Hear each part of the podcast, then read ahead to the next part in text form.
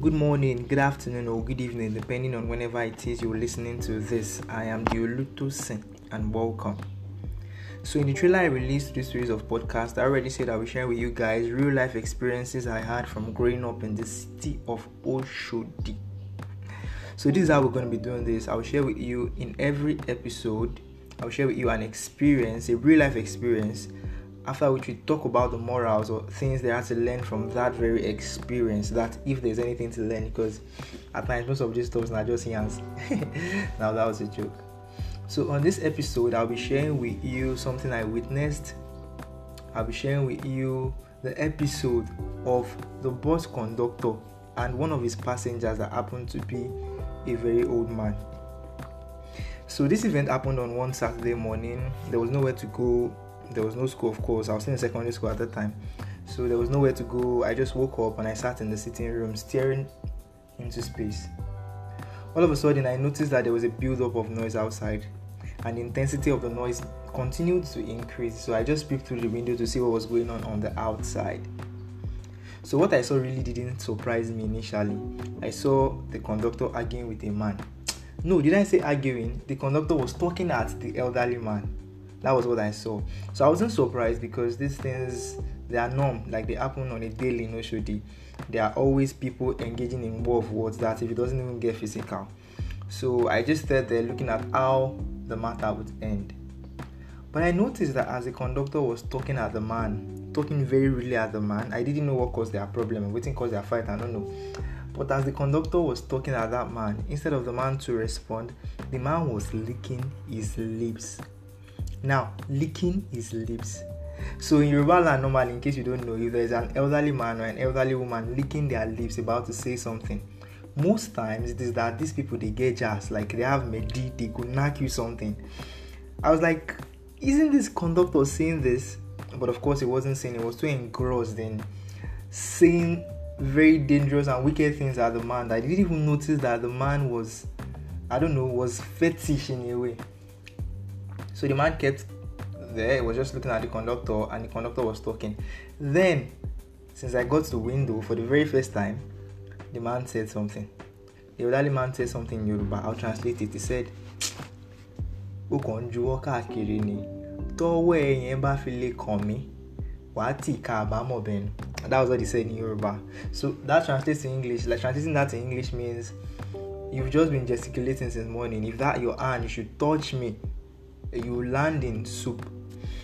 So the conductor was still there. I don't know, he wanted to prove a point to the man, so he made sure that's the height of it all. He made sure his hands touched that man.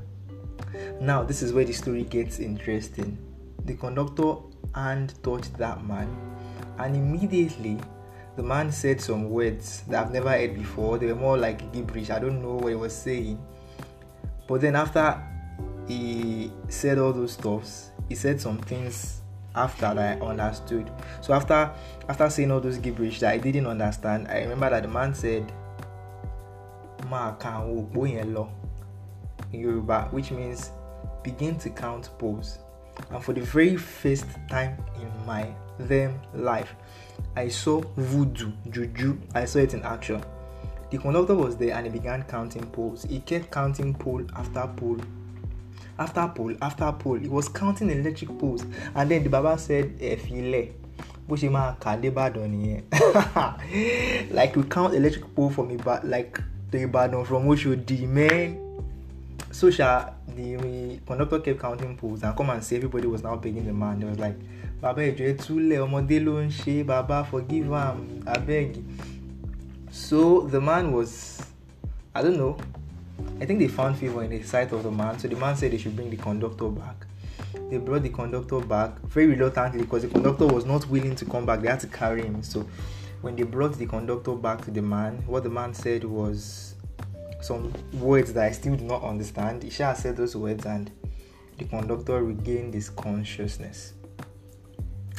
Now, as soon as the conductor regained his consciousness, the conductor went back to doing what he was doing before he wanted to continue fighting with the man again. Now, I felt this was very stupid and unreasonable. I mean, you've just been relieved from jazz, you still want to go to fight again. So it was then my mother explained to me that all those things the conductor was doing was unconscious of them. The last thing he remembered was that he was talking at the man, so he wanted to continue from where he stopped. So they held the conductor sharp, they don't let them go meet the man again. They held the conductor very tightly, and uh, the driver like punch the conductor that is it out is it of senses. And I remember that as they were doing that, the old man said some other words. The old man said, ẹ fi ilé ẹ̀jẹ̀ ó tún máa bọ̀ lọ́tẹ̀ yìí Àbújá ló ka òpó lọ. he said he should leave the boy and if he comes to him this time, he's going to make sure that he counts posts till Abuja, like till he gets to Abuja on foot. Let's like say that on foot.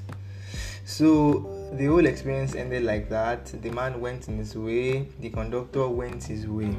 That's the end of all these things I've been saying.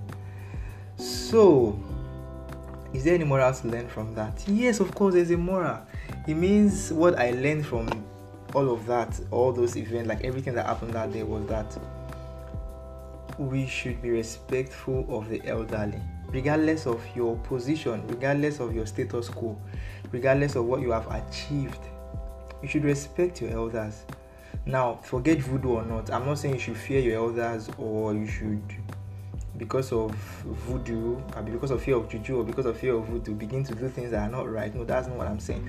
But I'm saying we should respect our elders. If that conductor had respected that man, if he had at least given him some level of respect, he might not like what happened, the whole event, everything might not just happen. He might just let things slide. Another thing I learned from that is that uh, there are times you just need to walk away from trouble. You don't need to cause trouble every damn time.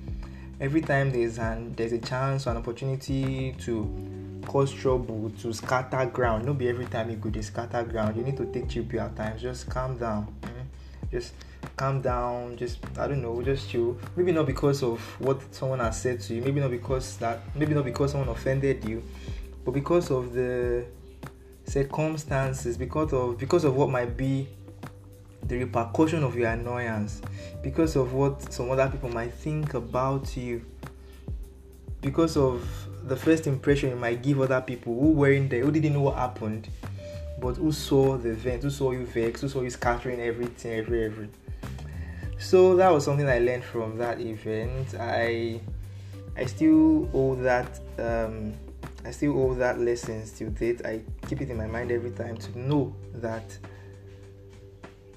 we must always try our best to walk away from trouble. When there's always the chance to walk away from trouble, we must walk away. And that we should respect the elderly. Now, the truth is, there are some people who think they are always right because they are older than you. That isn't right, and that could be annoying, but at times you just have to let things go. So that's the end of the episode. That's the end of today's episode of Life Experiences with Diolutosin. So please do well to tune in to listen to the next episode. Thank you very much for listening. Continue to stay safe. When I hear the live scores where these guys they NCDC they release, so make now just stay safe. Oh, Thank you very much for tuning in. I hope you listen next time. Thank you.